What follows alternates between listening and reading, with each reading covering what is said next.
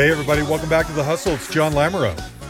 Okay, this week we are finally hearing from somebody who has been a dream guest of mine all along. I have been trying for over five years to get this man on this show.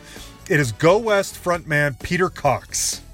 Now, I love Go West, and I have a feeling when casual music people think of Go West, they probably think of a couple of things.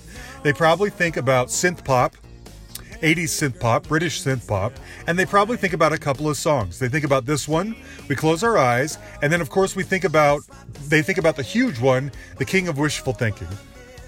What I think gets lost is that there is so much more to Peter than Go West and the sound of Go West. And I think that becomes very clear in this conversation. His heart is in more rock and like blues and even country. Paul Rodgers is a huge influence on Peter Cox. That doesn't necessarily come out when you listen to Go West, but that's what's really going on. I wonder if he even feels a little conflicted about it. Maybe he does, I don't know. But anyway, we go deep on the hits. Of course, I love Go West. I have all their albums, and I think they're fantastic. I also like all the other stuff Peter Cox does. And so we talk about all those things too, his solo material, which, I, as I said, is more bluesy and more country even. I think you'll be surprised at the layers and the shades of who Peter Cox is that you may or may not have even known. I have to give a huge thanks to friend of the show. I think we can say that at this point, Martin Page. Martin Page, folks, is the gift that keeps on giving because he co wrote King of Wishful Thinking, and I had been trying to get Peter on forever, and Martin helped make that happen. So thank you, Martin, for that. Anyway, I think you're going to enjoy this conversation. I hope you reassess Go West. And we kick it off with a few minutes of learning about this song right here, which I don't care what anyone says. This is still one of my favorite songs ever. I have never lost my love and enthusiasm for this track. I love it as much today as I did then, so I wanted to hear all about it. He called me from his home in Surrey, outside of London. I have been trying to make this happen for five years. And so this is a dream. You've been one of my dream interviews for over five years now. I am so grateful we're doing this. I'm sure you say that to all your That is absolutely not true. absolutely not true. Um, so anyway, it uh, it just shows that if you're persistently stalking, that things work out for you. Um, anyway, now I one of the things I've been uh, I've been debating how I want to kick this off because I, I want the thing I want to know more than anything is a question you may get asked a lot, and I'm afraid you're going to think I'm a jerk by asking it. But We Close Our Eyes is still one of the most exciting songs I can think of. Every time I hear those gigantic synth swooshes, I just, it is still exciting to me.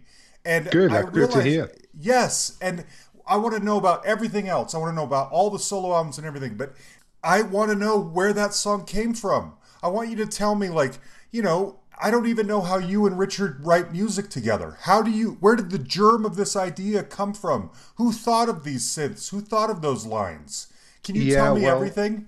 I can, I can sort of, you'll have to stop me when it gets boring, but, uh, okay. uh, um, I've realized uh, in hindsight how many times we approached a number of our songs the first version of We Close Our Eyes was a mid-tempo kind of thing with Richard and I were big uh, Michael McDonald and bands. In fact, that's arguably one of the reasons for the name of the band that we were doing what we were doing very out of step with what was mm. happening in the UK. Mm. So, um, yeah, the first version of We Close Our Eyes was like a mid tempo thing, much more gentle, uh, and didn't have that initial uh, synth motif at the beginning. And then later, when we started working on the songs with, or working on what became the album with Gary Stevenson, who produced that album, and Dave West, his unsung hero of a keyboard mm. player, synth programmer. Gary, one of the main things that Gary uh, wanted to do with a number of the songs, which, though simple as an idea, has made a big difference to our live appearances ever since mm. was that he wanted to raise the tempo of anything as fast as we could make it go without ruining the song, if that makes sense. Mm-hmm. So that meant a dramatic increase in the tempo of our version of We Close Our Eyes. And then um, we were brainstorming and someone said, you know, we need something at the start here to capture people, you know, to get people listening straight mm-hmm. away. The rest of it was just sort of a uh, everyone throwing in ideas, and mm. Dave West, as I say, dialing up the sounds. Um, Gary and to a lesser extent Dave were both very into the technology of music. Mm-hmm. Obviously, we made our first album at a time when there was a lot of programming going on. It was the early days of sampling. It was less about having a live drummer and bass mm-hmm. player and more about using sampled sounds, which is mm-hmm. obviously what you hear when we mm-hmm. close our eyes. And in most, well, in some instances, we all found that the more sounds that you overdubbed to make a composite sound as that synth sound is in We Close Our Eyes, the bigger it got. Um, mm-hmm. And of course, you could you could say, well, um, add something at this frequency and something at that frequency to just make a very big sound. So I don't know if that answers your question mm-hmm. at all, but it does. Yeah. So where, like, when you and Richard, so okay, obviously you, um, you know, you you two are writing music together wherever it is however it is that you do it and but that is the final product is not necessarily what you heard in your head that was a that was a byproduct of studio wizardry from these guys you're mentioning that are working on that out that first album is so perfect by the way i mean so much of it what you do is but how do you and richard write music together are you the lyricist is he is who's the music guy how does it work if only it were that cleanly divided, John. Um, because no, we're both pretty controlling guys uh, and like to get our own way, uh-huh. which led to a number of head-to-heads during the making of the first album. But I'm sure that's not unusual. You know, mm-hmm. people, I want it my way. No, I want it my way, and there'd yeah. be a, a, you know a standoff, and every each one of us stormed out of the studio during the uh, making of that first record at some time or another, even the producer. Mm-hmm. Um, but um, when we were in the early stages of We Close Our Eyes, Richard had a chord progression. Richard is a big Todd Rundgren fan, and by association with Richard, I've listened to a lot of Todd as well, and, and to a lesser extent, I'm also a fan. The reason I mentioned Todd is because Richard has a, a, feel for a chord which isn't necessarily a straightforward major or minor, but something more, I don't know, complicated, candy mm. that that uh, appeals to his ear. And so he had the chord progression of the chorus of "We Close Our Eyes," which is rather more sophisticated than might be apparent uh, when you hear the end result. There's a lot going on in there, and uh, we've worked mm. with a number of keyboard players live over the years and when we demonstrate what those chords are, people often mm-hmm. say, Really? Is that what's going on in there? I had no idea. And so, with those chords, then I kind of elbowed my way in at the keyboard and started fooling around and, and, and coming up with a melody over the top of those chords. Mm-hmm. Um, I'd like to take more credit for the bass line of the song Mm. Because as I mm. remember it, that was kind of mainly me. But then if you were interviewing Richard, he might disagree. but uh, that's kind of the way it is, you know. It, it's yeah. it's always well, okay, well, it could could we not do this if you're going there, and so on and so on. So, okay. yeah. And when it comes to the words, uh, it's the same kind of principle. And I must say, I think that's one reason why some of the lyrics, certainly on that first album, became somewhat convoluted. I think mm. that hmm personally, and again, if Richard were here, he'd be, mm-hmm. he'd be arguing. But mm-hmm. I think when I listen to other artists, the most successful lyrics are often written from a single person's point of view and often from personal experience. Not always, but uh-huh. I do think that that is a that's a more straightforward way to get to the essence of a song. Um, I think We Close Our Eyes wasn't a lyrical disaster, but there certainly are some songs that you were very kind to say that the album is as good as you think it is. Oh, but, it, it, yes. but, but some of the lyrics there are, you know, you look back at them and think, really? Ah, but then ah. again, you know, I think often when, often I think, particularly to the more casual listener, people who listen to pop songs aren't necessarily really that bothered about what the song is saying or even what the lyrics are. You know, it's, you know, the guy who's driving a truck, mm-hmm. can he whistle the song? If he can, then, you know, that's a level of success, really. Right. Yeah, I'm not a lyric person at all, really, and um, so uh, maybe the, uh, maybe I was going to say maybe that's why it appeals to me, but then that just reduces your artistry, and I don't mean for it to sound that way.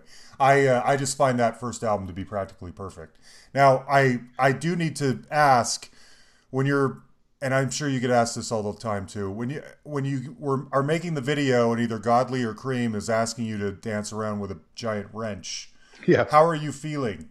What are you thinking to yourself?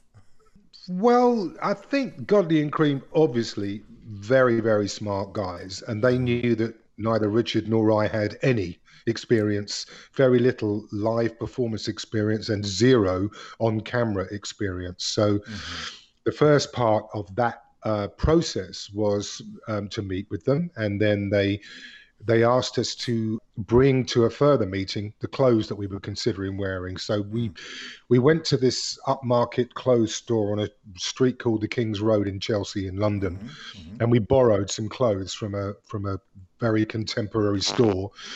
Took them to the meeting with Godley and Creme, and uh, they were clearly not that impressed with anything that we brought. Um, so at the end of that meeting, having taken off the various bits and pieces I put on my street clothes, which mm. I cannot explain to you what I was thinking, but at the time I was wearing, you know, I don't know what you call it. You call them a singlet, don't you, in the US? Uh, we call them a tank top. Tank top, yeah, yeah, yeah, that's right. Yeah, yeah well, in England we call them vests. So, you know, so I put my vest and jeans on, and Godley and Creme kind of looked at me and said, "Yeah, yeah, and, you know that can work. Let's go with that." I think they were looking for some kind of a very much less uh-huh.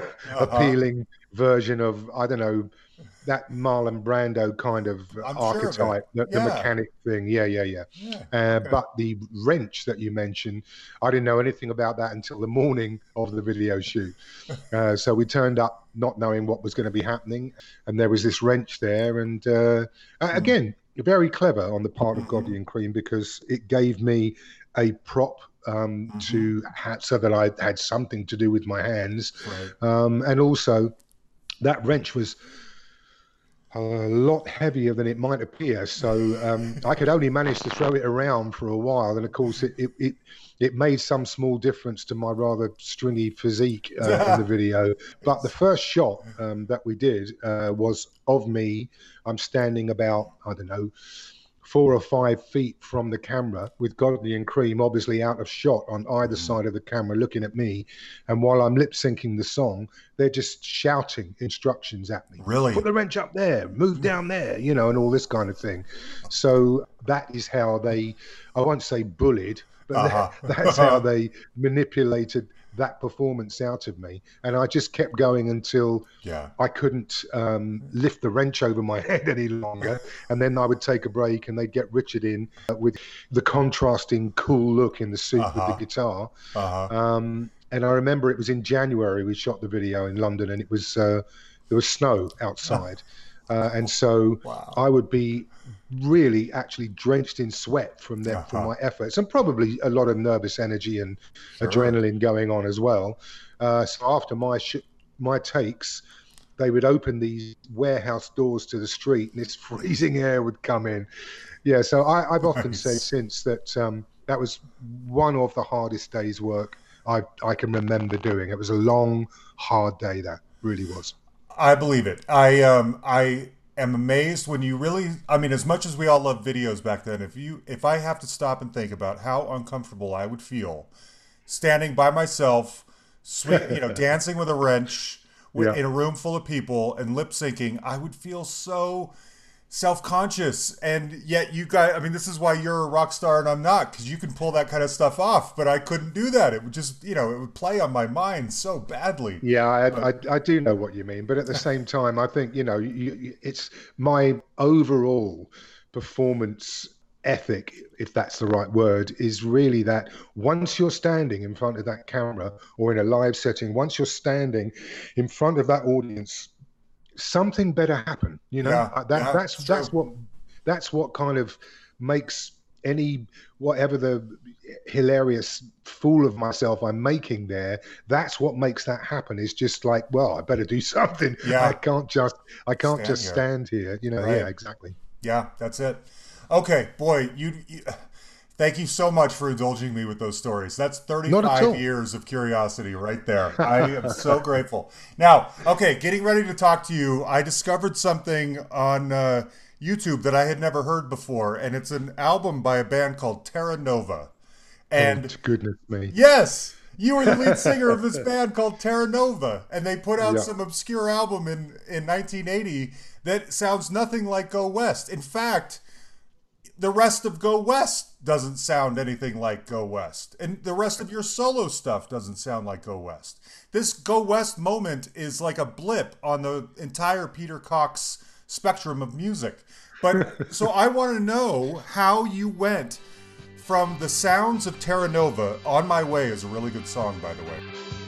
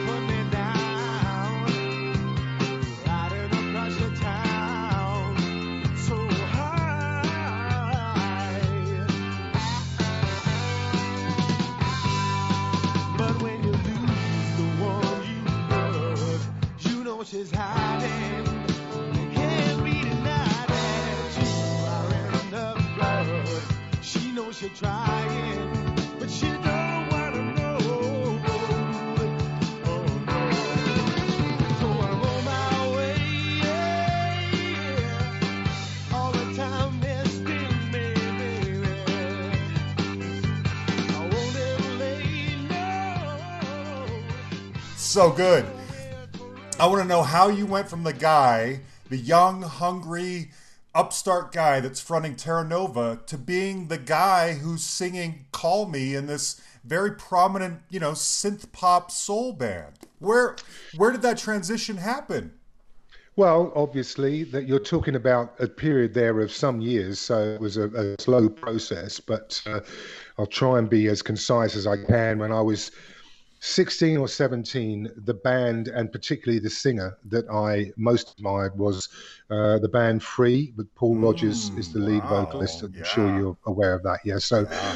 Uh, and uh, and Kossoff as a guitar player. I mean, you know, it's a long time ago now. So, and obviously, you can look on YouTube and see any number of thousands of incredibly technically accomplished guitar players that, and maybe Kossoff's technique I don't know. It was of mm-hmm. its time, but mm-hmm. emotionally, it really, I it really connected with me, and I, I, I, still haven't taken the time to go back and study or listen uh, in depth to Hendrix, who clearly mm-hmm. was a, you know, uh, a seminal guitar player. But at that time, Hendrix was a bit too raw and messy for me, and Kossoff played slowly enough mm. and with such emotion that, as I say, it really connected with me. And it's, you know, it's it's very obvious, I think, to anyone who listens to Free that Rodgers influences were soul singers of the 60s. Oh, uh, so it yeah. seems that way to me anyway. Yep. Otis Redding and those kinds of guys. Yep. And so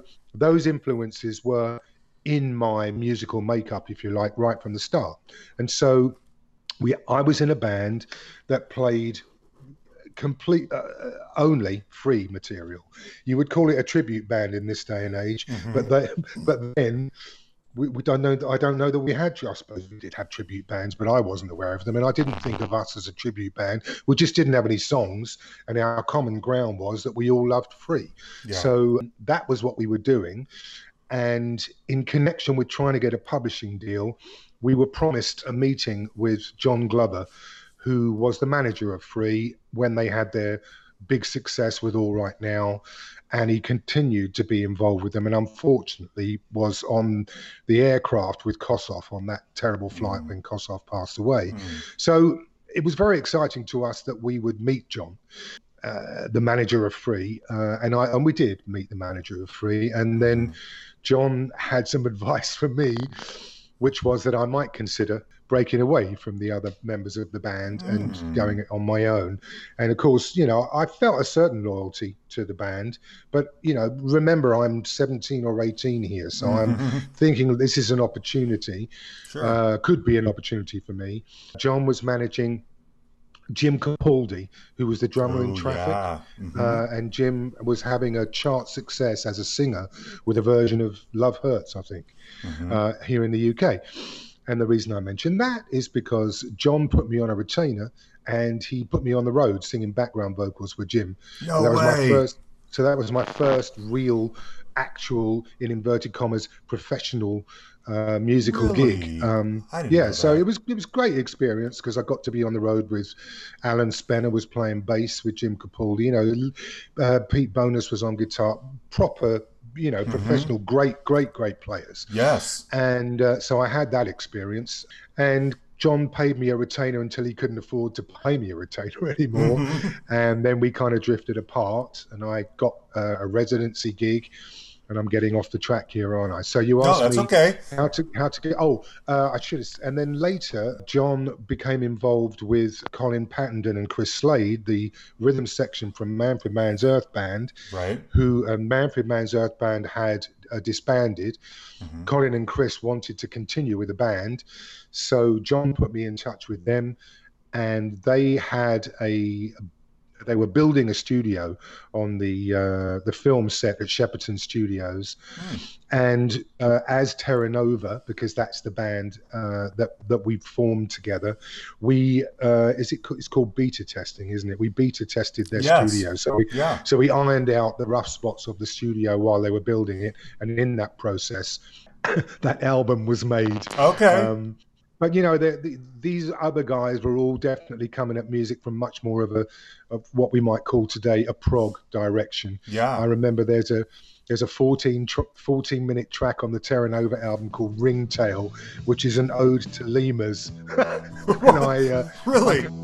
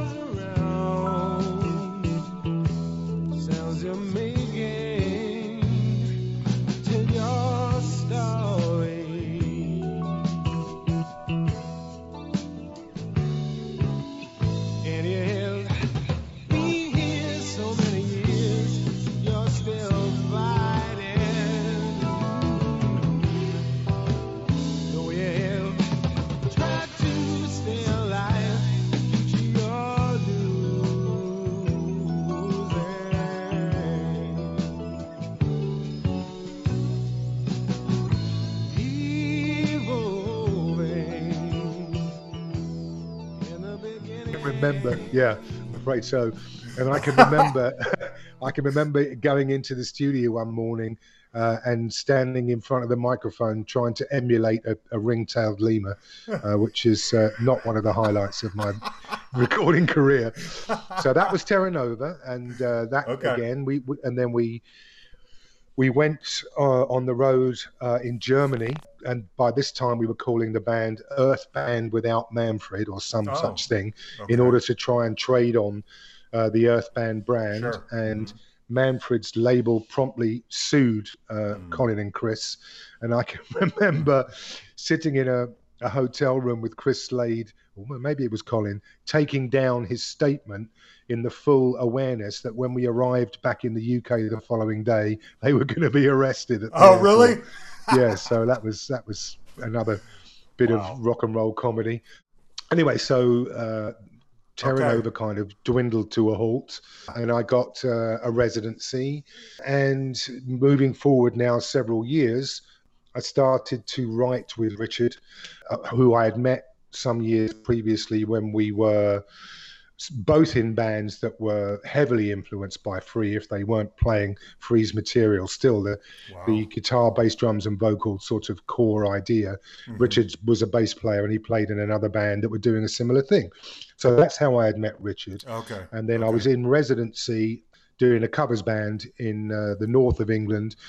Richard was working on a free advertising newspaper, and at the weekend, some weekends, he would drive up to Sheffield and we would hang out and watch films and listen to music. And mm-hmm. that's when we started to sort of muck about writing songs without any real ambition or, or certainly no particular direction as to how we were going to make this into a career.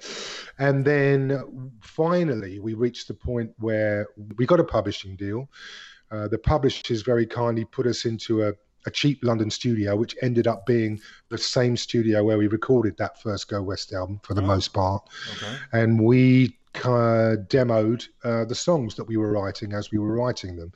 So um, we had practically complete creative freedom, which was a good education again. And we eventually had, we've been turned down like so many other artists by just about every label in the UK. Uh-huh. And the reaction was often, yeah, we love what you're doing, but we don't hear a single. We love what you're doing, but mm. we don't hear a single. That's weird because uh, there's like four singles off that album.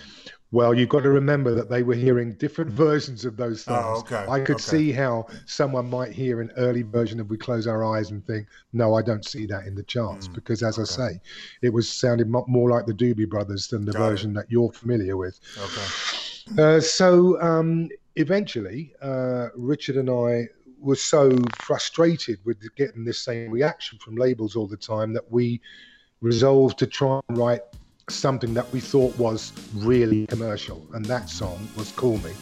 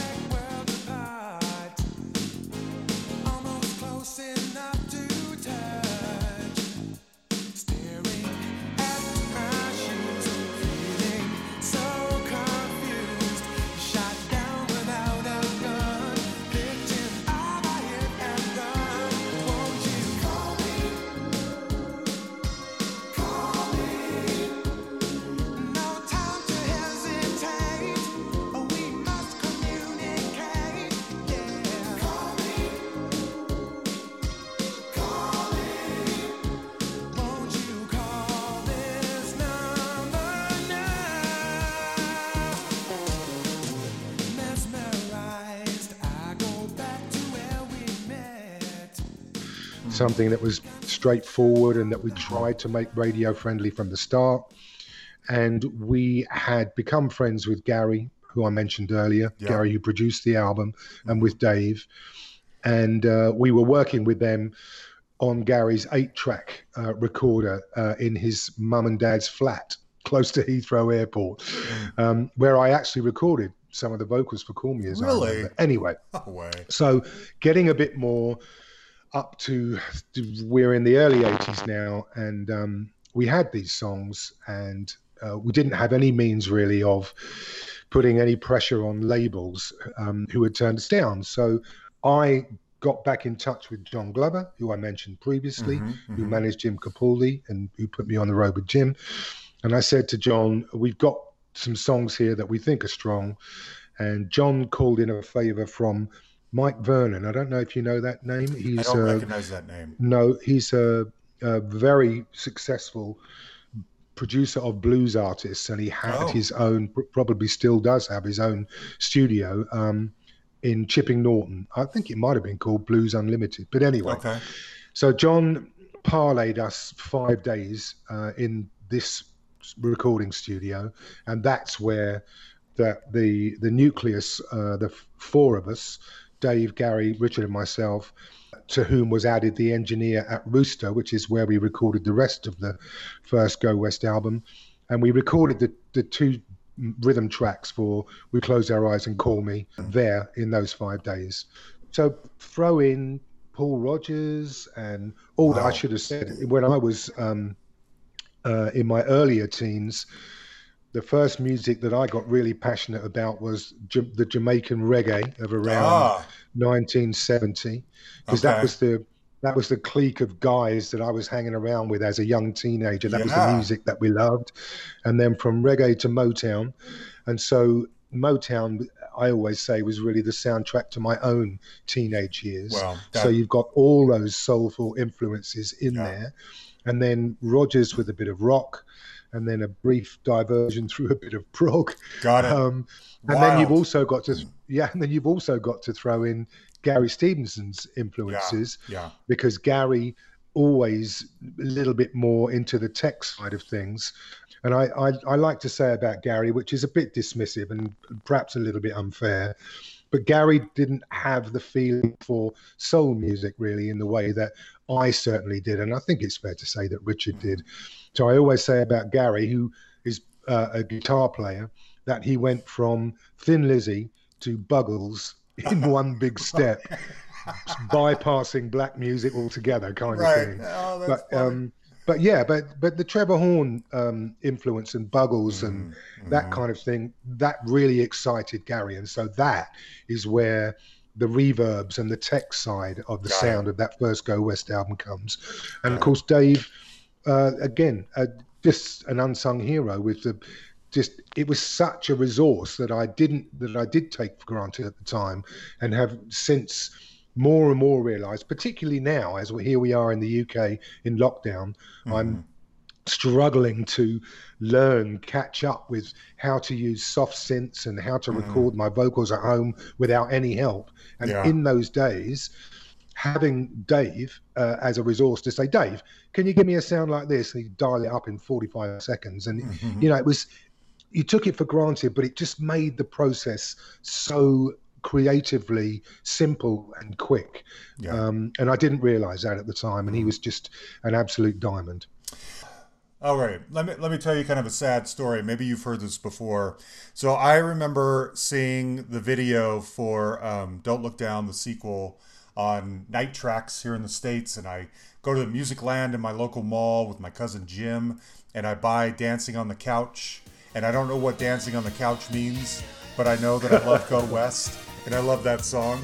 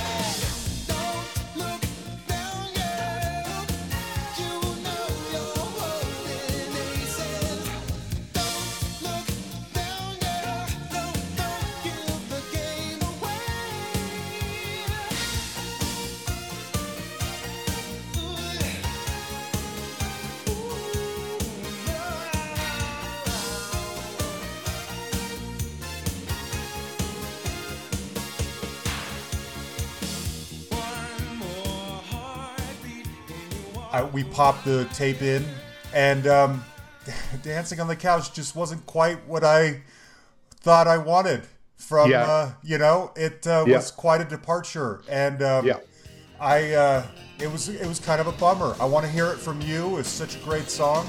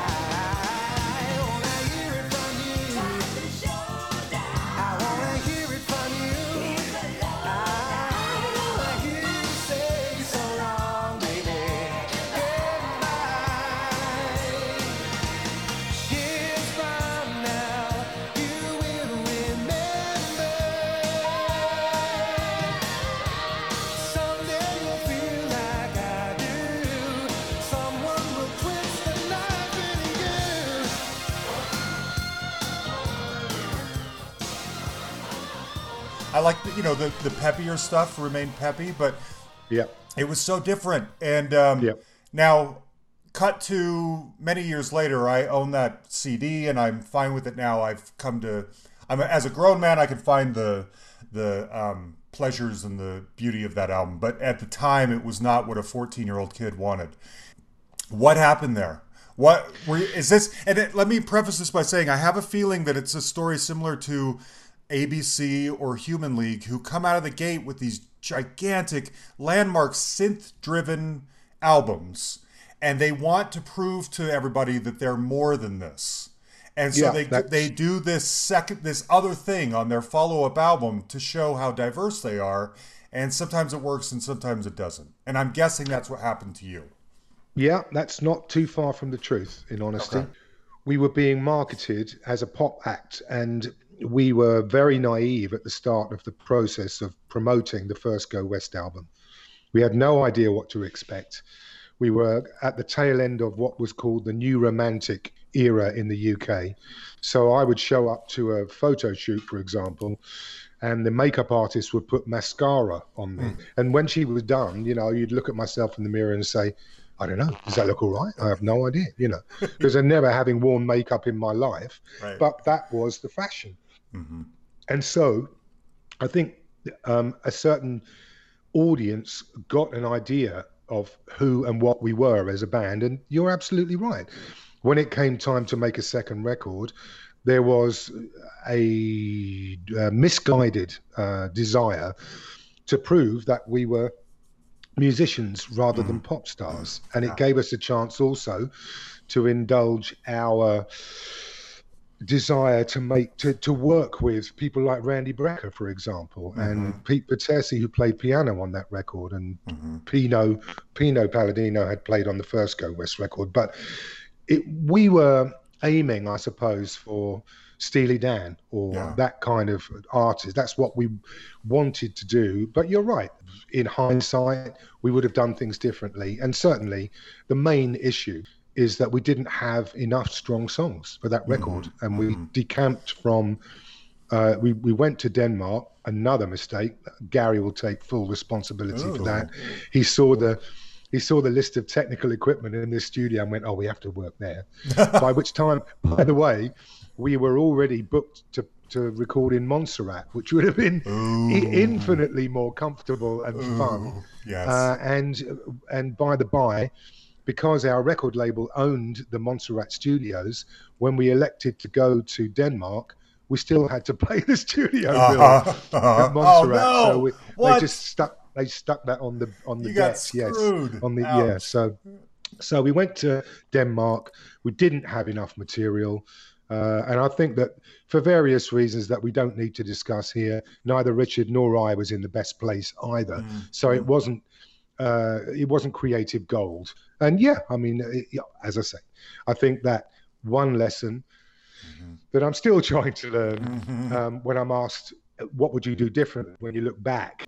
I think that I realize now that it's much more important to have a record at the right time rather than the best record you mm. could ever possibly make two years too late. Because yeah. the audience will forget about you real quick. Yeah. Pop is very disposable, as we all know. Mm. And by the time Dancing on the Couch came out, for whatever its other faults were, uh, and there wasn't, you know, there wasn't a, a poppy single, mm-hmm. which is exactly what you yourself have said yeah, on that record.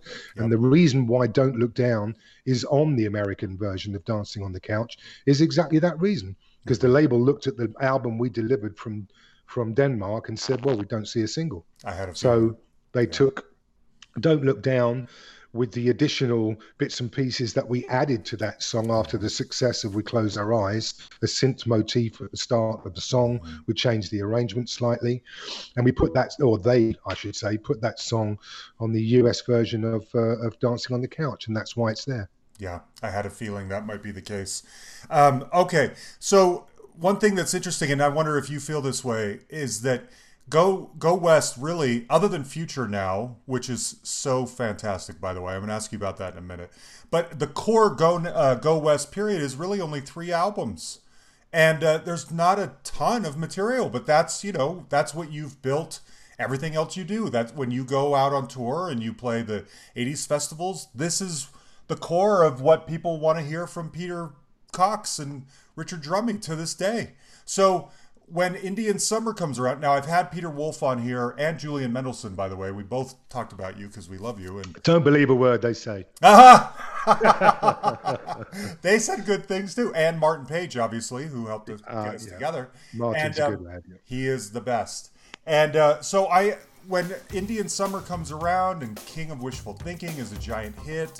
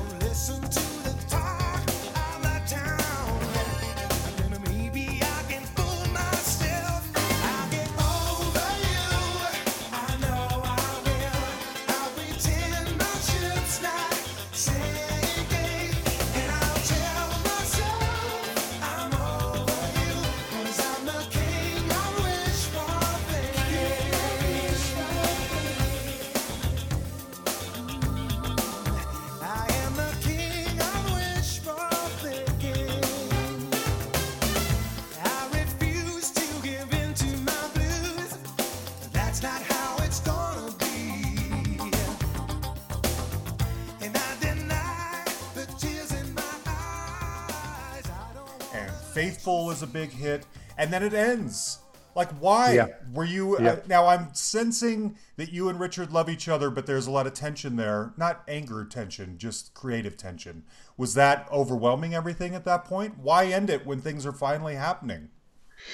Yeah, well, uh, all reasonable questions, and your your assumption is not a million miles from the truth either. You know, we worked, we'd been working a long time to finally get a, uh, a, US top 10 single with The King of Wishful Thinking. And uh, in order to do that, we went out on uh, a radio promo tour, sharing a hotel room. And by this mm. time, we're like in our early 30s, and we we never foresaw that we'd be sharing a hotel room at that point in our so-called careers.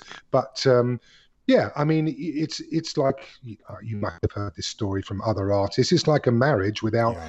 any of the good bits, really. Mm-hmm. So, um, yeah, we've been in each other's pockets, writing, recording, promoting various records for so long, and it, we just needed some space. I, I definitely needed some space. Uh, didn't, as I've said, uh, with the writing process. A rather negative way of describing it is one of us is always running their ideas past the other one and uh, effectively asking permission in a way. Right, right. And I just, you know, I just got tired of it. I just didn't want to have to, yeah, I just didn't want to have to run everything by somebody else to for permission right. to do this or that. And I, yeah. I'm sure that Richard, in, on some level, felt the same way. But yeah, he wasn't thrilled that I elected to leave the band, which is the only way that I could see that I could get some space really mm-hmm. to, to mm-hmm. do something on my own but you know like like many hundreds of lead singers before me that have left the bands that they were successful in you know i i, I was proud of my solo album but you know yeah. obviously it wasn't it wasn't successful in the way that go west were but yeah. you know yeah. I, I, knew best, obviously. right, right. Yeah. Speaking of your solo album, my wife and I we vacation in Hawaii as often as we can. We go about every wonderful, other year. Wonderful. Yes. And yeah. uh, I have a tradition where at least one day on my vacation, I need to lay on the beach and listen to the Peter Cox solo album on my iPod. And uh, oh, that uh, my favorite song, by the way, is "Change." I love that yeah. song, "Change."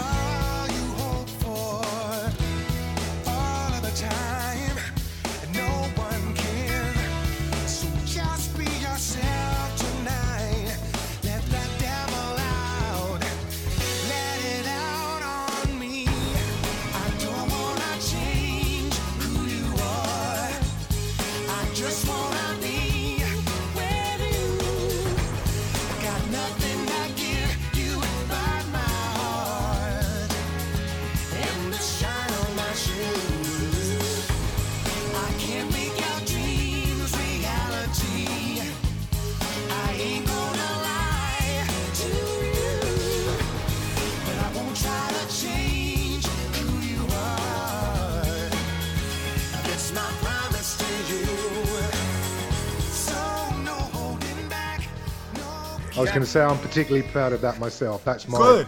that's my personal favorite song from the Good. album. Yeah. Yes. So I, um, but that you know that album is going back to the to the unsuspecting diversity of not just Go West, but of Peter Cox, the artist himself. That album is like an R and B album. I mean, you're a soul singer. Going back to what you were saying about you know getting really into Motown, there, that album is an R and B album. Whereas were you actively trying at that point to do something different? Did someone advise you, you know, would be really good for you is to make an R&B album?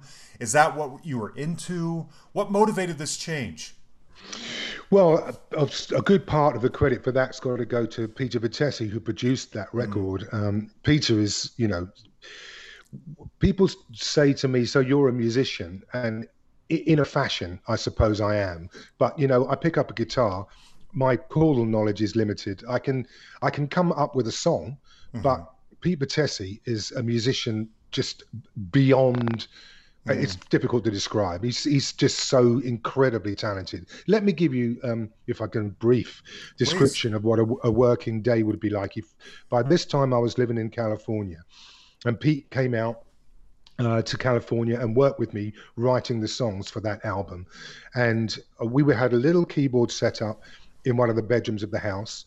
And in the morning, I would sit in the garden drinking coffee, and mm-hmm. Pete would tinker about in there. And after two or three hours, literally no more than that, he would say, All right, Pete, I've got something. And I would go in and he would play me. And I, this is no joke. He would play me four or five pretty complete ideas. No I'm not talking about I'm not talking about a piano part and a drum machine. I'm talking about overdubs and so the the requirement of, of on my part to to have to exercise imagination to see what the thing could be was so much less because it already sounded awesome and mm-hmm. he would mm-hmm. say do you have any interest in any of these ideas so you know just such an mm-hmm. incredibly accomplished musician way beyond my imaginings that i yeah. could ever do that but going back to something that i touched on earlier one of the nice things about making my solo album was that I got to write the lyrics on my own. Mm. So, for better or worse, those lyrical statements on that record, they all come from me. So, and uh, there's a there's a technical aspect to it in the sense that I also think a singer, any singer, needs to believe in what they're singing in order to right. be convincing when they sing those words. Right. So it's you know it's even right down to the vowel sound. Does mm-hmm. it sound good if I sing an ooh or you know and so on. When you're when you're writing the words, that's all part of the process. But musically, yeah, I mean Pete was kind of guiding me. If you think back to what I was saying about mm-hmm. presenting me with four or five potential ideas and saying which of these you have any interest in any of these musically he was creating the landscape in a way so right. i must say i i didn't really i still don't look back at that record and think of it as an r&b record maybe oh, there's really? a couple of ba- there's a couple of ballads on there True. Certainly i i wrote with the guys from the family stand so they would obviously mm. bring some r&b um, mm-hmm. influence into those songs but I don't think of change, for example, as particularly being true. Good you know, point. Um, but but you know, I, I, was still am proud of those lyrics. So yeah. as I say, that if if nothing else, the freedom to write lyrically from from my own point of view was it definitely was a freedom that I was enjoying. Good. And you mentioning how much you love the the Doobie Brothers are one of my favorite bands too, and Michael McDonald. Now your cover of What a Fool Believes makes so much sense. I'm sure you were just chomping at the bit to sing that song.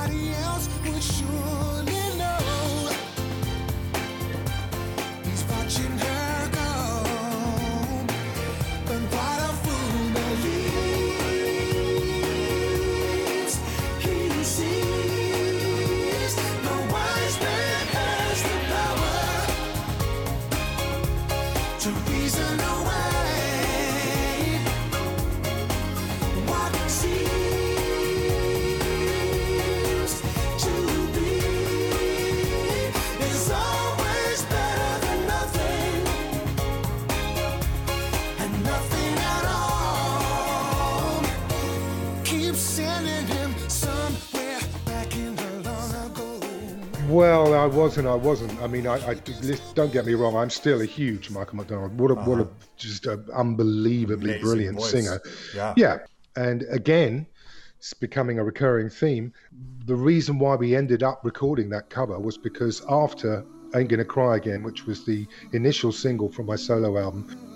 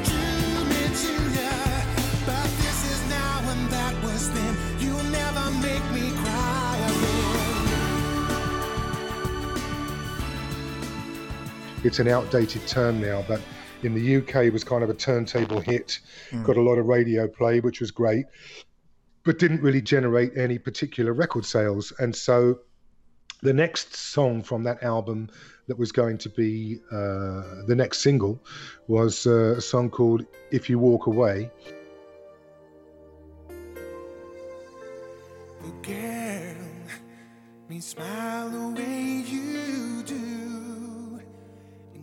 touch me like you do, but still she won't bring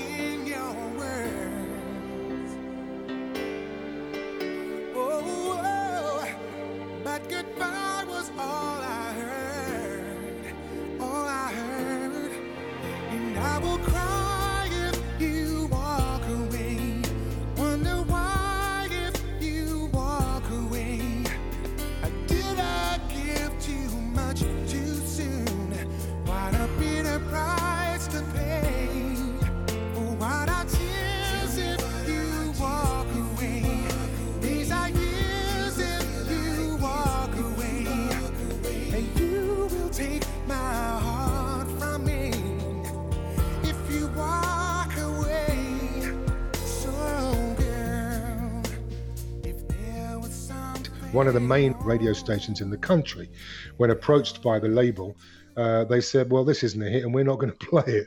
So, Really? yeah. So that was. So then the label said, "Right, well, we can't. We obviously can't go with this as the second single because this big station has told us point blank that they're not going to play this song." So then we started looking at covers, and uh, uh, here's a, a little idea of what might have been one of the songs that we uh, routine before Pete decided that he just couldn't make uh, a contemporary pop single out of it was "God Only Knows," the Beach really? Boys song. Yeah, you almost did a version of that. We were we worked on it for some time, and in the end, mm. Pete just hmm. said, you know, because it's quite short. God only knows. Yeah, I think it's two yeah. two minutes ten, two minutes twenty, something like that. Yeah. And Pete just couldn't figure a way of creating an arrangement that would be satisfactory for radio. So, mm. amongst the various other things that we discussed, um, What the Fool Believes was one of those songs. But, uh, you know, again, I know I said that. Uh, shooting the video for We Close Our Eyes was a long day, but man, that vocal session for, really? What the Fool Believes was a brutal, brutal day of work. Oh, you know, Pete was really beating me with a stick to try and get those high harmonies out of me. Uh, and it's, uh, you know, the, the, the range that McDonald, Michael McDonald has is uh, mm. is substantial, and I, am I'm kind of not really in that area. So obviously right. we changed the key of the song, but it's a it's a very very demanding song. But I, I think it. it's a good. Yeah, I think it's a, it, it, came out brilliantly. It's a, sure. you know, it came yeah yeah yeah it did. It's great. Um, okay, I got to throw in. I still have so many questions, but I got to throw in. We have some uh, Patreon members of our podcast, and they okay. sent me over some questions that they wanted me to ask you. Okay. Uh, one in particular was, and we sort of touched on this earlier, but you know, um, you guys Go West getting signed in '82, but not putting out an album until '85. What did you do in those three years? How do you? And this is something we touch on on the on the podcast very sensitively, is the business side of things. How is sure. how are you two paying your bills in that three year span? That's kind of a gap, you know. What are you doing in that time? Well, I think that Richard was still working a day job, and, and, in 1982 we didn't get signed to a record label. We got signed to a publishing company. Ah, true. So, okay. um, so we spent those two, three years writing songs, and as I said earlier, recording the demos at Rooster Studios, and uh, just having the experience of being in a mm-hmm. professional mm-hmm. recording studio, albeit a a low rent one. Sorry, Nick. Mm-hmm. Uh, Nick Sykes is the owner of the studio. Got but it. we obviously had some amazing times there. But we were, mm-hmm. you know, kind of learning what it's like to be in a recording studio. Okay. Um, and our publishing company uh, renewed our option. It wasn't an expensive option to renew, but they mm. renewed it in 83 and in 84, believing in us as songwriters. Then uh, Ron Fair, um, I don't know if you know, familiar that name with Ron's sounds name. a little familiar. That sounds yeah. familiar, actually. Yeah, I, th- I, think I should know which label Ron is now the head of because I'm sure oh. he is. But he he signed uh, Christina Aguilera and the Black yeah. Eyed Peas and okay. so on and so on. You know, very very successful A and R mm-hmm. man and a real music guy as well, as we found because he. I'll get to this in a minute because I'm jumping the gun. So Ron was in town as a young A&R guy for Chrysalis Records, looking for songs for Pat Benatar. And mm. he went to ATV Music, who are publishers, and they played him a number of things. And at the end of the meeting, because he'd already heard uh, he he heard "Call Me and We Close Our Eyes" without knowing that it was us because he was aware of us from previous meetings. And at the end of the meeting, he said, "Oh, before I go, what happened to those guys, Cox and Drummie?" Mm. And uh, Sally Perryman, I imagine, or whoever had met with him to play him the songs, said, "Oh, that, those last two songs, that was Cox and Drummie." He said, "Oh, I, I have to meet with those guys." So we had dinner, and he and 40 days later, we were signed. Wow. So he wow. made that happen. He made that happen really quickly. Okay. And again, after Dancing on the Couch and its failure in the UK, we had a year-long standoff with our UK label, uh, by which time because of course Ron was overseeing the making of Dancing on the Couch, and when it uh, turned out to be the difficult second album that it was, effectively Ron was demoted so far uh, because of his responsibility for the budget of the record mm. that he had no option really to leave. So uh, if you fast forward to the year that we had in the doldrums with our own label in the UK, and then lo and behold, Ron, who was by this time at EMI America, called and said, "Where's the next Go West album? I don't oh. understand what's going on." So we said we told him our tale of woe, and again, in a matter of weeks, he had rescued us from Chrysalis and signed us to EMI America, and then Amazing. we were working with him again. Wow! Yeah, he's, wow. He's, he, again, you know, it's a really believed in us. And yeah, you uh, have to have those champions. And fought fought fought our corner, mm-hmm. and then and then with all respect to Peter Wolf, because I know you've spoken to him, and I love uh-huh. Peter, and he did a fantastic job on the hit singles from the mm-hmm. Indian Summer album. But it's not cheap working with Peter Wolf, uh-huh. and and Ron was Ron was A and Ring the Indian Summer album as well. Uh-huh. And there came a point in the recording process where Ron said, "Well, look, you know, you can do two more songs with Peter Wolf." or you can do six songs with me.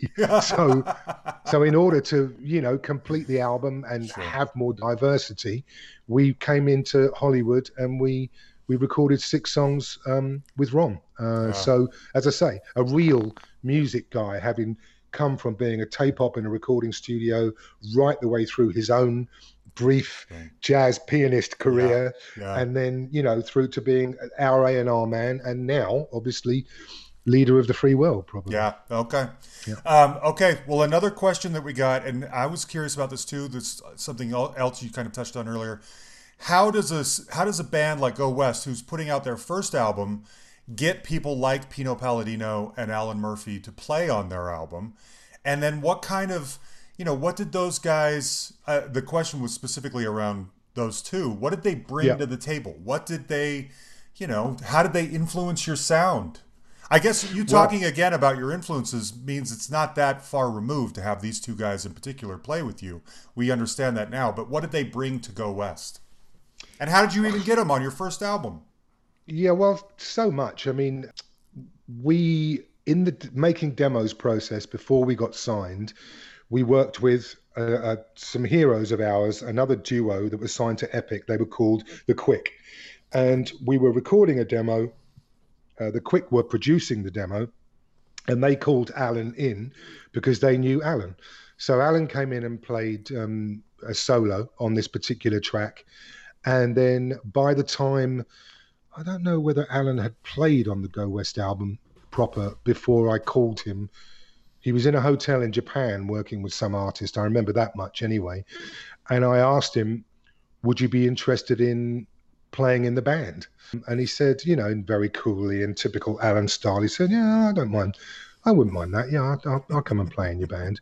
But I know uh, from from what I've heard him say since then that often in popular music, particularly at that time, and I'll use Alan's phrase, these are not my words, he was often called in to play what he would refer to as piddly little rhythm parts. Ah. And of course, in the context of Go West, he got the chance to to do his incredible thing, and we just couldn't get enough of it either. So um, when he came into the studio, whenever we worked with any of these fantastic session players, it was always a wicked day because, you know, you're just you're getting a private show in a certain mm-hmm, sense. Mm-hmm. And uh, but the thing about Al always, because again, such an accomplished player, Alan preferred to not know what the chord progression was mm. of the section that he was going to play over and just to wing it in the studio once he had a sound. And we also found that he was very definitely at his best in the first two takes. Oh, after really? which he was yeah, after which he was clearly thinking about it then. Yeah. And he'd become familiar with the chord progression and whatever was coming from his fingers was less spontaneous. Um, but yeah, I mean, you okay. can imagine some very very exciting um, yeah uh, recording sessions with Al. Absolutely. And and Pino, I don't remember who. Um, I, I would already done something actually outside of Go West much earlier. I don't know how Pino got in touch with me. I can't even mm. remember. Okay. He lived. He still lives quite close to where I was living at that time in oh. Hampton, I believe, and um, I had done a little project with him uh, and a guy from called Dick Dunn, who's a keyboard player, and these guys are all Welsh. I know Pino Palladino isn't a very Welsh-sounding name, but they are, and the and the Welsh the Welsh Brotherhood man is a really really okay. oh yeah these guys really the Welsh are really loyal to one another. Um, okay. So so but when Pino came along to play on the Go West album, I mean again just like Al, so much musicality. But the other thing about uh, Pino that I've, I've mentioned previously is that for example, when we recorded Call Me, and you know, Pino would come to the studio and say, What do you want me to play? Mm. And so we didn't really have a bass part. So I'd be singing him ideas, and he would, uh, I mean, the the chorus bass line is mine, but clearly when mm-hmm. Pino is playing a bass line, yeah. when he adds when he adds the Palladino to it, it's right. like you know it goes off into onto another level. Of course it right. does. Of course it does. Sure. Um, and in, in actual fact, I'm thinking about Missing Persons from the first Go West album.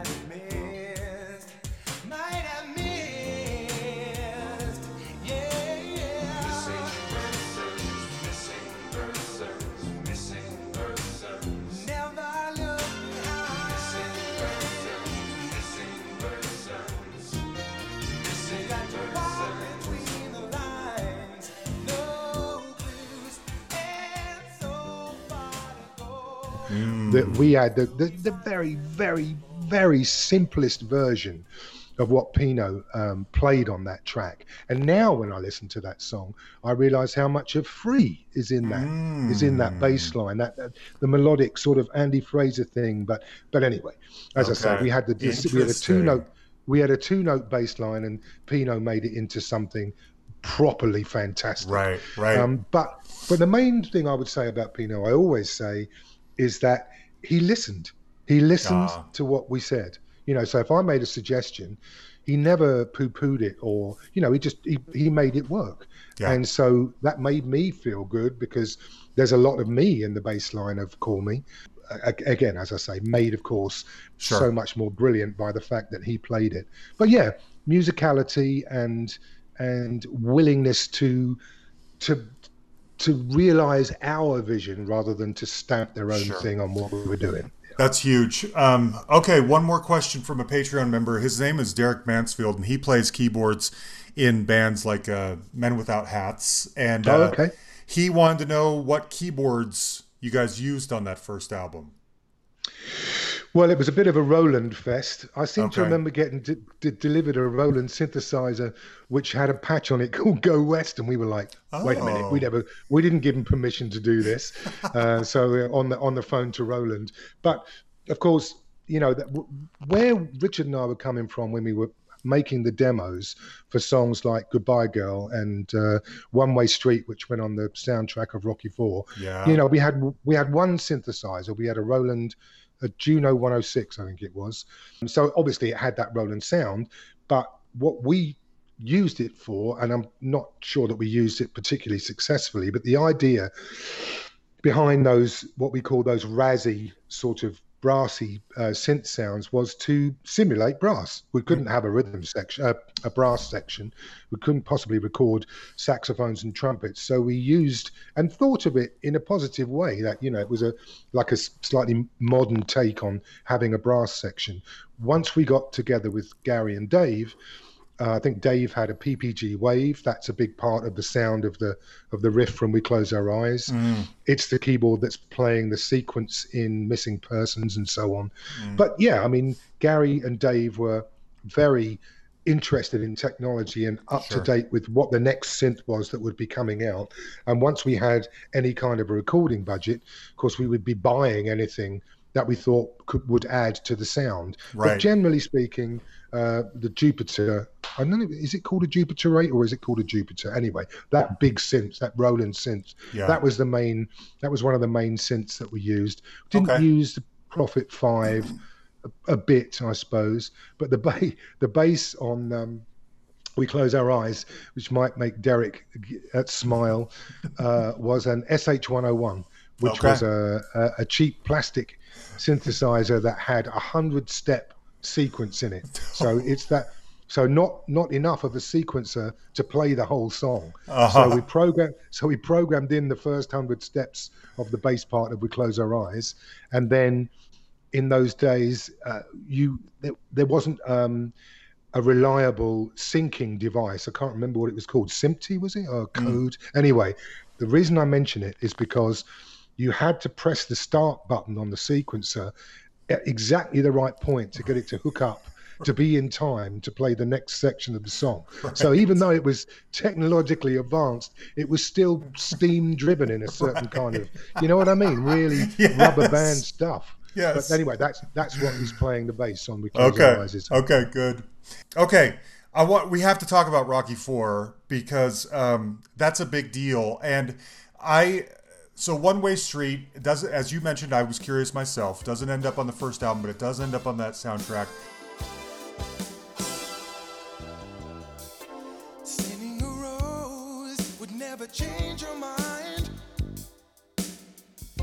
I'm sure you don't know, but to me it seems so unkind.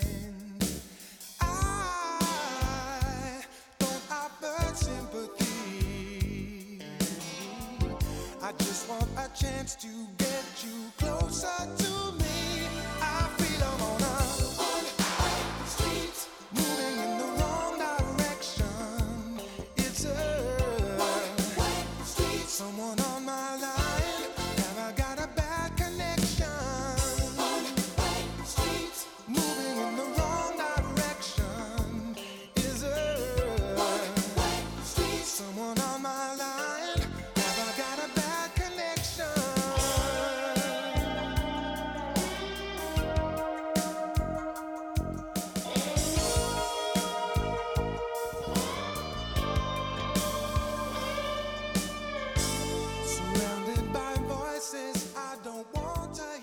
I've had other people from that soundtrack on here because I love it so much, like Robert Tepper.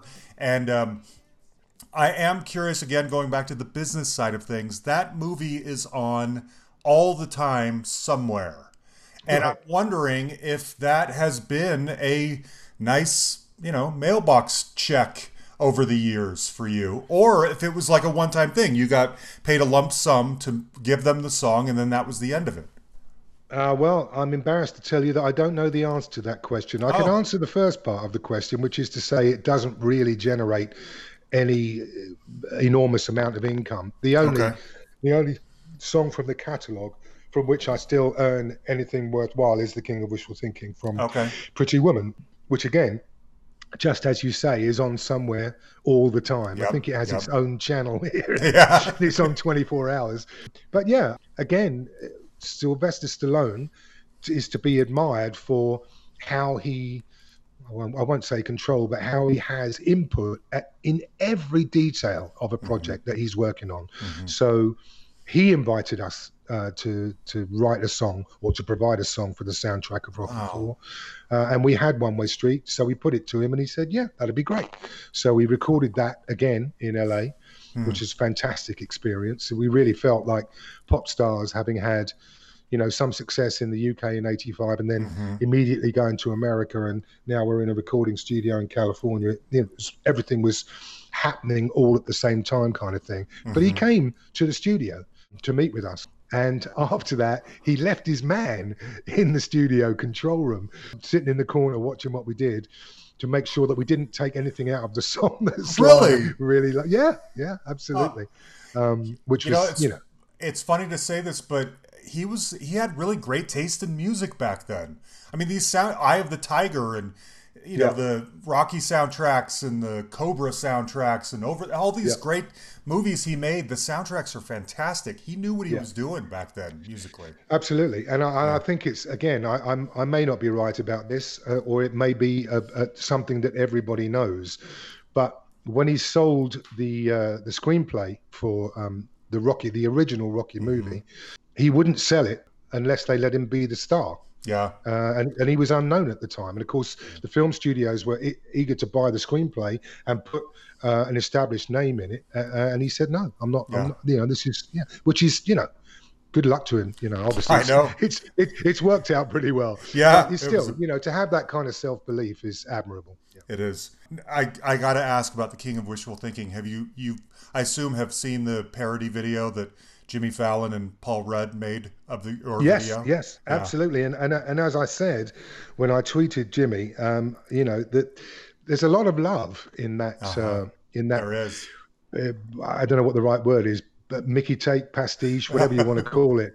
But but again, what what and the attention to detail, it must have mm-hmm. cost so much money to do that. But I guess that's you know that's the world those they guys are living it. in. Yeah. yeah. But um but it does it makes me laugh that we did our shoot in a day and they had two days to do this. So, yeah. Well, yeah, but uh, yeah. yeah, it's classic. Um, okay.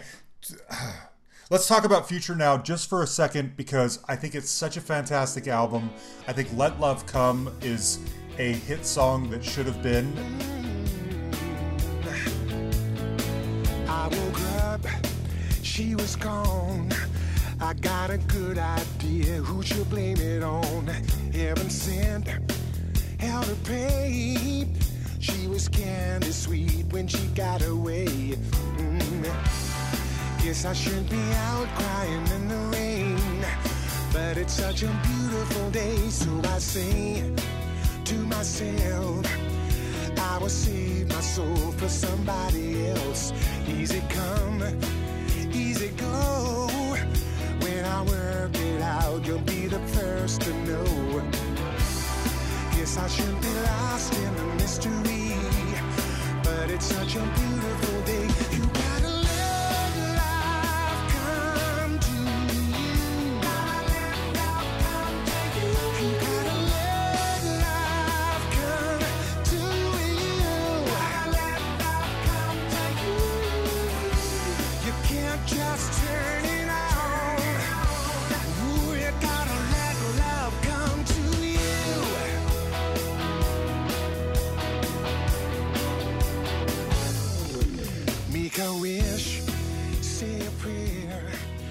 I don't know what kind of I don't I you know you're sort of a mystery here in the states. Other than a few songs, you don't come tour sure. over here. You're not overexposed. Sure. We would come and tour if we could only make it.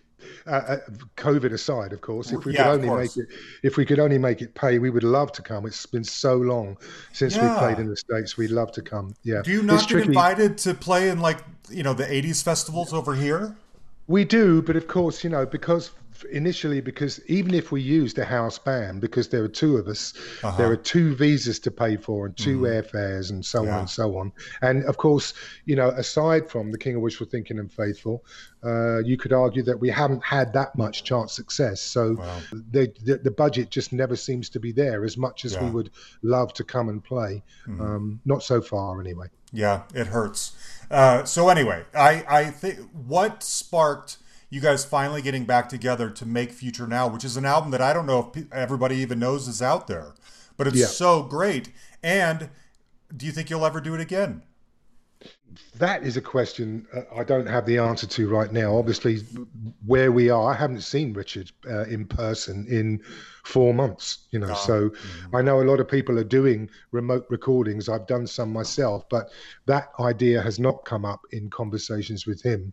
Um, but um, I came back to uh, living in California for five years and in Chicago for a year uh, before I came back to the UK in 2000. My dad was not well, and I came back to spend some time with him. I hadn't seen or worked with Richard for for in in any of that time, so we hadn't done anything together for five or six years. And then John Glover, who I mentioned earlier, who mm-hmm. still manages Richard and myself today, called and said, um, "There's work for you guys if you want to um, iron out your differences and get back on the circuit." So we had a few frank exchanges of views, and in the end. That's what we did. So we started working live, not particularly glamorous venues uh, or gigs, but um, it was making money. Mm-hmm. And uh, one thing led to another, and it, it, the gigs got better Uh, we started to be in a position where we could afford to actually have a band. And then the next obvious step was to find some new material from somewhere. So that's yeah. kind of, yeah, one thing okay. led to another, really. Yeah. Okay. Was that, I don't even know, was that album well received over there? Was it, did you get played on the radio? I don't think we got any radio play to speak of. You know, we, I find frustratingly that we get one of two reactions, which is much like yourself when you bought the Dancing on the Couch album. oh, it doesn't sound like Go West, or right. oh, it just sounds like the same old Go West. Oh. As you know, oh. you can't win. It's one or other of those two polar reactions, which you know you think someone would be happy, but yeah. anyway. Um, oh. So, but no, effectively, Future Now was a, an independently funded album, uh, and uh, yeah, just amongst Go West, the a, a, small core fan base of Go West fans here in the UK. Really, oh, I love I love that album. Oh, um, thank you. Now, I lastly, I have to admit, I feel a little guilty that I've saved some of your other solo albums to the end because Not at all. Not at I all. think Riding the Blinds is your best work. I absolutely love this album. And I wish, again, more people knew. I mean, Damn the Brakes is great too, but Riding the Blinds, I think, is especially strong. I like uh, Kissing You is really good. There's so many good songs. Humble pie, eastbound trains, guilty eyes, lipstick stains, painted sky, lover's moon watching them, missing you. Slamming doors, speeding cars, jewelry stores, shooting stars, ankle chains, rose tattoos. Watching them, missing you. Watching them and missing you.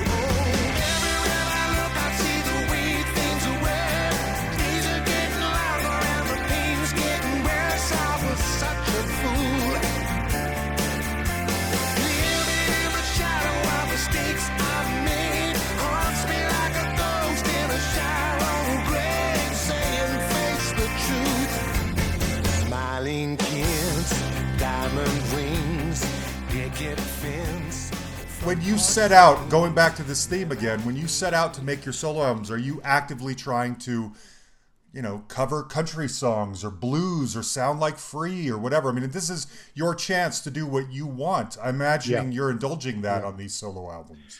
To some extent, yeah. Certainly with "Damn the Brakes," that was, you know, I'm a I'm a wannabe guitar player. Mm. Uh, one of the effects that Alan had when he arrived was uh, the end of my guitar playing career because I I played quite a lot of the simple guitar on the first Go West album with with the help of a uh, an understanding uh, producer helping me with bits of tissue paper and to stop the ringing strings and all that kind of stuff. But you know, I got to play quite a lot of guitar. I'm playing the rhythm guitar on um, "We Close Our Eyes." I'm playing the rhythm guitar on "Don't Look Down." I'm playing the rhythm guitar on "Missing Person." So I, I got to play some really simple guitar parts because I, of course, had come up with those simple parts in the writing of the songs. But then mm-hmm. when someone like Alan comes along and you go, well, I'll just let Al do it because uh-huh. you know he because he was so fantastic and you know could make something magical happen in two minutes and then the job is done you don't have to spend six hours mm-hmm. struggling with not get being able to hold that e string down or whatever it is you know when so you could just you know hang out and enjoy yeah. it out come and then so because i am a wannabe guitar player i've got a a fairly extensive and embarrassing collection of guitars for someone who doesn't play terribly well. Mm. But but uh, yeah, I, am thinking about Joe Bonamassa. You know, Joe Bonamassa. Yeah. Here's a guy. Uh, you know, obviously he's playing to a different audience, mm-hmm. but crucially, it seemed to me. He's putting out four, five, six albums a year and never worrying about whether he wrote the songs or whether they, you know, whatever. Yeah. He just you know, obviously there's an audience and they're buying the records, and so that's totally working. But he just does what he wants to do.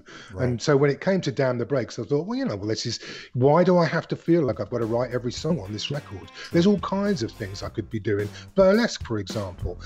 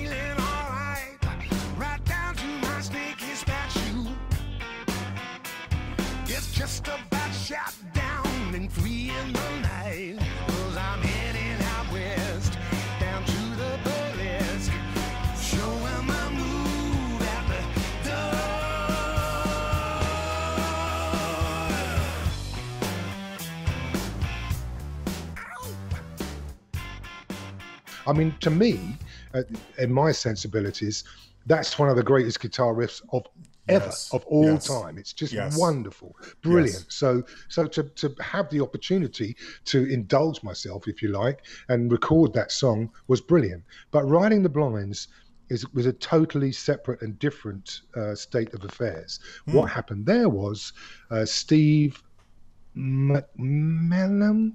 McMahon, um, who oh, is I've the proprietor. Yes, yeah, he's the proprietor of S1 Publishing. Yeah. And so he came to my manager, obviously with positive thoughts about me as a singer, and said, I want an album of.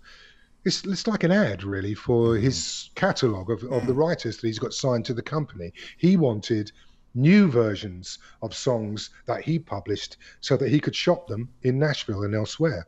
So he came to John inv- uh, offered me um, a small budget to make that record and gave me two CDs with 40 songs on them and mm. said, choose choose 12 of these songs.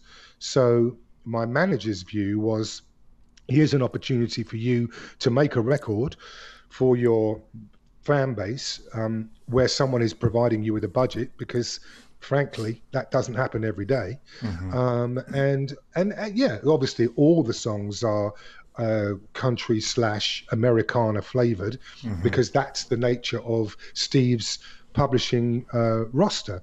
So yeah, I chose mm. um, mm. ten or twelve songs from the ones he gave me, and we did a we made a record in a very efficient, yeah. carefully managed time. But you know, with again with the help of some brilliant players. Sure. Uh, Richie Barrett, Richie Barrett, who plays a lot of the guitars there, you know, would come into the studio, and obviously you'd have a blueprint of this or that song missing you, for example. Mm-hmm. But I would say to Richie, how can we make this intro sound you know, not quite so country, for example. And Richie would put forward ideas, and that's that recording process. That's okay. how that worked. But he he did fantastic work there, and uh, and everything. As I say, the the time management was very mm-hmm. careful and very efficient. Mm-hmm. Yeah, it's so strong. It uh, it's so good, and I just I hope people who love what you've done with Go West will seek that out if they haven't already, because it uh, deserves to be heard.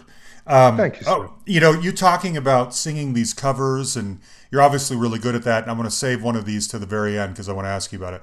I I was curious, and uh, um, okay, I'm just going to come out and ask this. I I could see someone like a David Foster type coming to you and wanting to make an album of you singing standards, kind of yeah. like he did with Seal, or you know, like Clive Davis did with Rod Stewart. Now, yeah. I don't like those albums. I don't necessarily want to listen to those albums, but you seem like somebody whose voice and style is nimble enough that the right producer could come along and conceivably ask you to do something like that. Maybe that's sort of what you know riding the blinds is but i could see something like that happen has it ever do you get approached with that kind of thing does that make sense there's been some rumblings on that subject more recently. So I know my manager is hinting at the idea. Mm. My manager also represents Tony Hadley, the singer from Spandau Ballet. Yes. And um, yeah, and I think Tony may even be in the process of making such a record. Makes um, sense. Um, yeah, it's it's not it's not really it's tricky you know you've got to be realistic about where you are in the world and as mm-hmm. i said earlier having the opportunity to make a record as long as you haven't got to make too many compromises mm-hmm. with someone who's providing you with a budget is an opportunity that is not to be dismissed but i would say about riding the blinds for better or worse, one of the nice things about it was that although we sent Steve works in progress, Gary and I, we made that record with our vision of the mm-hmm. songs. Good. So it wasn't a question of mm-hmm. um, a big producer yeah. on a on a mission that, uh, on instructions, shall we say, from a mm-hmm. label to say we need this to appeal to this market. We didn't have any of that pressure. So he just said to me, "Make of these songs what mm-hmm. you will." And so to some extent, you can't take all of the Americana out of it, but we certainly we didn't make a country record. I don't think. I mean, I think that the the songs are country, but no, you know what no, I mean. No. Yeah. We got to we got to yeah, we got to yeah. realize our vision rather than having someone looking over our shoulders. So, right. as I say, coming back to your suggestion of a, an album of covers, I'm definitely not dismissive of covers in any way. I, I can't see why. You know, here's Springsteen, who's arguably one of the greatest songwriters of his or any other generation. And when he plays a three-hour show, he plays all kinds of covers. Yeah, yeah. If it's good, right. if it's good enough for Bruce, you know, right. because it gives you an opportunity to to to hear how your band plays that yeah. song and how you interpret that that lyric. But uh, so I I, I'm, I would not be dismissive, but at mm. the same time, I'd like to dream that it would have an angle yeah. rather than being too obvious. That's all. Good point. Good point. I uh, I just I could see. And again, I don't necessarily want this, but I want you to be successful and I want you to reach the most amount of people. And I'm imagining I could see you in front of a large band or orchestra in like a tux with an undone tie, you know, and a drink in your hand, you know, singing standards or whatever, you know, and and uh, just nailing it. But anyway, I, I just was curious if that had ever happened. Okay, I am just curious when you look back, Peter, over this career of yours. What are what's your favorite story? Do you have a did you get to meet Paul Rodgers? Did you get to hang out with Michael McDonald? Did you share a a drink or a smoke with some one of your favorites? I mean, I don't know. What like what's your favorite story from all this time? Well, it'd be difficult to choose just one, but since you mentioned um, Michael McDonald, Michael and other artists are involved with Yamaha musical instruments, and mm-hmm. in return for sponsorship or endorsement or whatever else, um, some of these artists are gathered together to do educational music performances. And for one reason or another, I found myself in Minneapolis on such a bill with uh, Chaka Khan oh. and Michael McDonald. And by the way, um, an A list of Nashville players. The band was just out of this world, absolutely nice. out of this world. And of course, I was you know, right down at the beginning of, mm-hmm. of the roster, which is, you know, entirely to be expected. But I did, uh, I was in this convention center in uh, in Minneapolis, bit concrete, not the ideal place to be listening to music, and it was set up for the production run through so i could sing for example with the band for the very first time mm. and after i'd done my thing uh, and the band were awesome. So it was just like play, sing the songs once through. Yeah, that sounds fantastic. Thank you very much.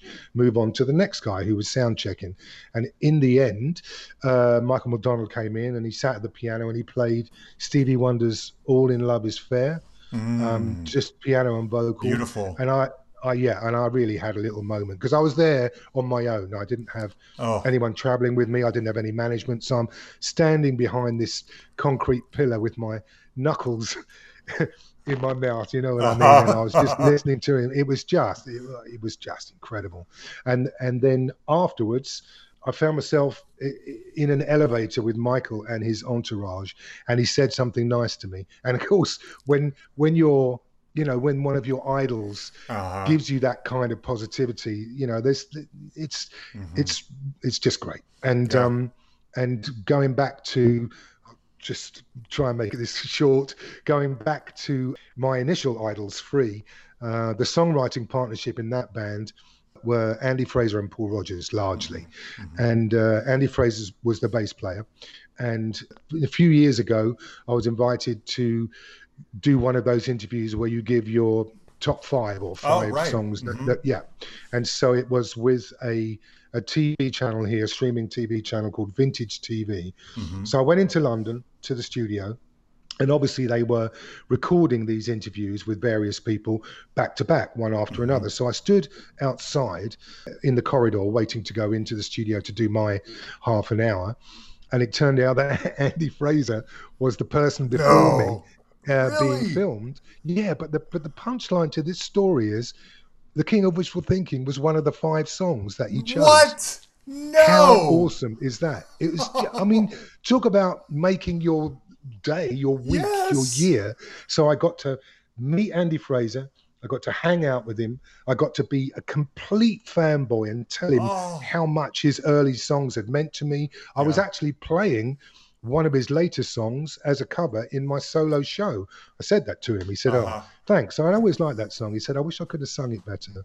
Anyway, so King of Wishful wow. Thinking, absolutely Good unbelievable. And he said, And he said, you know, well, no, man, you got your own thing going on. And I thought, well, that's just, you know, my thing in a way is your thing right. coming all the way full circle, you know, because, right. yeah, so awesome. Oh, that is the best story. I was hoping you would say something like that. That is so good. Peter, I just uh, I love you. I love you guys. I you're thanks so much, John. Everything. If you can't tell, I mean, I I care so deeply about everything that you do, and I listen for it, and I love it, and I'm rooting for you, and I wish so much that I could see you in concert one of these days. But um, anyway, I'm just grateful. I'm grateful for everything that you've done and put out there. You're the best. Thanks so much, John. Thank Absolutely. you. Appreciate it. Um, now I got to ask you about one more cover. Lastly, I found this. I didn't know this existed until getting ready to talk to you. I found a cover of Strange Brew that you did right. with Jimmy Copley and Jeff Beck. Yeah.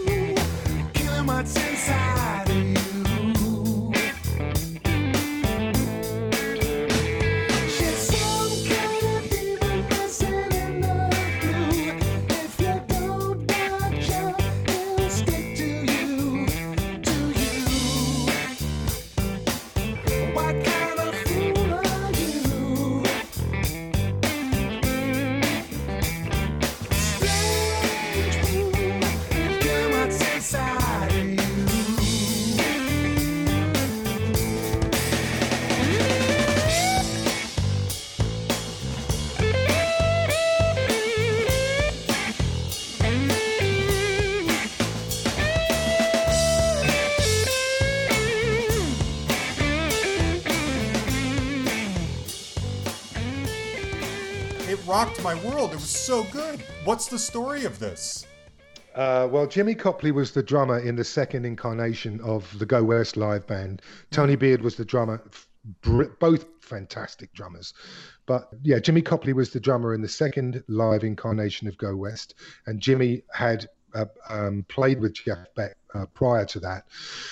And um, Jimmy had also worked with uh, a Japanese solo guitar hero called Char. Mm. And in connection with that, a Japanese label gave Jimmy a budget to make a solo album, a solo album by a drummer. You don't hear many of those. Mm, no. uh, but he had a budget and he very kindly invited me to sing on several songs on that record. Um, Jeff Beck isn't actually on uh, Strange Brew. Oh, the track that Okay. No, but he, he is on the album, and I yeah. do sing on a track with Jeff Beck. Uh, it's uh, it's a cover of "Every Day I Have the Blues," right. which was my choice of song. Um, mm-hmm. Jimmy was very kind to say, "What would you like to sing?" So I said, I'd like to sing this. And so the personnel on that track is Jimmy playing drums, Pino is on bass, and Jeff Beck is on oh, guitar. And. I couldn't be at the session because I was playing a gig with Go West in no. Peterborough to about 110 people that oh, night. No. So so I had to put my vocal on afterwards. So I still haven't met Jeff Beck, and I didn't get to be in the room, which would have been great because yeah. my understanding from Jimmy, bless him, R.I.P., was that you know Jeff he doesn't. Jimmy's memory of Jeff was that he doesn't he doesn't like to muck about. He likes to open a that. bottle of whiskey and play. He just mm-hmm. wants to play. He doesn't want to you know, he doesn't want it to be too complicated. He just wants to have a drink and play some guitar. So that would have been a awesome session to be on. But unfortunately, oh, I was man. otherwise engaged. Yeah. Shoot. Well, it's a strong song too, and it's great. Again, thank you, Peter. It means so much. You've been a dream guest of mine for five years, and we finally thank you, John. Happen. Thank You're you. very kind to say. Cheers. All right, there you have it, Peter Cox, and we're going to close it out with that blues tune that he was talking about. Keep in mind, the guitarist on this song is Jeff Beck. There's Pino Palladino. There's Jimmy Copley and there's Peter on vocals. Compare this song to We Close Our Eyes, which we kicked this so- this episode off with. That is the diversity and the layers of Peter Cox. He does it all. Anyway, I really appreciate this. You know, it's interesting. When Martin and I did our interview five years ago, I think that was episode 20 or 30 or something like that. Um, he Martin said who he thought the three greatest soul singers, white soul singers in UK history were Peter Cox, Paul Young, and Paul Carrack. And I have to agree. And by the way, I've tried to get the other Pauls on here and I've never heard back from either one. So hopefully we get all three of those guys on here eventually. But anyway, I love Peter Cox and I hope you guys enjoy this conversation. Now, next week, here's the deal. I have probably half a dozen interviews with uh, prominent producers in the can, and I know that my producer interviews are often you guys' favorites. So instead of putting them out back to back to back to back, I think I'm going to scatter them. So we'll do an artist and a producer, and then an artist and then a producer, and then an artist, so on and so on. So next week's guest is a very prominent producer. I'll just say it. Next week's guest is Youth, producer Youth who also played the played bass in Killing Joke and started the Orb and started the Fireman with Paul McCartney. That's who next week's guest is. Okay? There that is a crazy conversation. There is so much to cover in that one.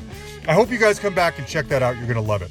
Huge thanks, as always, to Jan the Man Makevich, my right hand man. Thank you, buddy, for everything that you do and for putting this together. I'm so glad we get to do this together. We have a recap episode coming out later this week, by the way, so look out for that. Thanks again to Peter and Martin. Guys, we love you. We'll talk to you next week. Every day. Every day. Every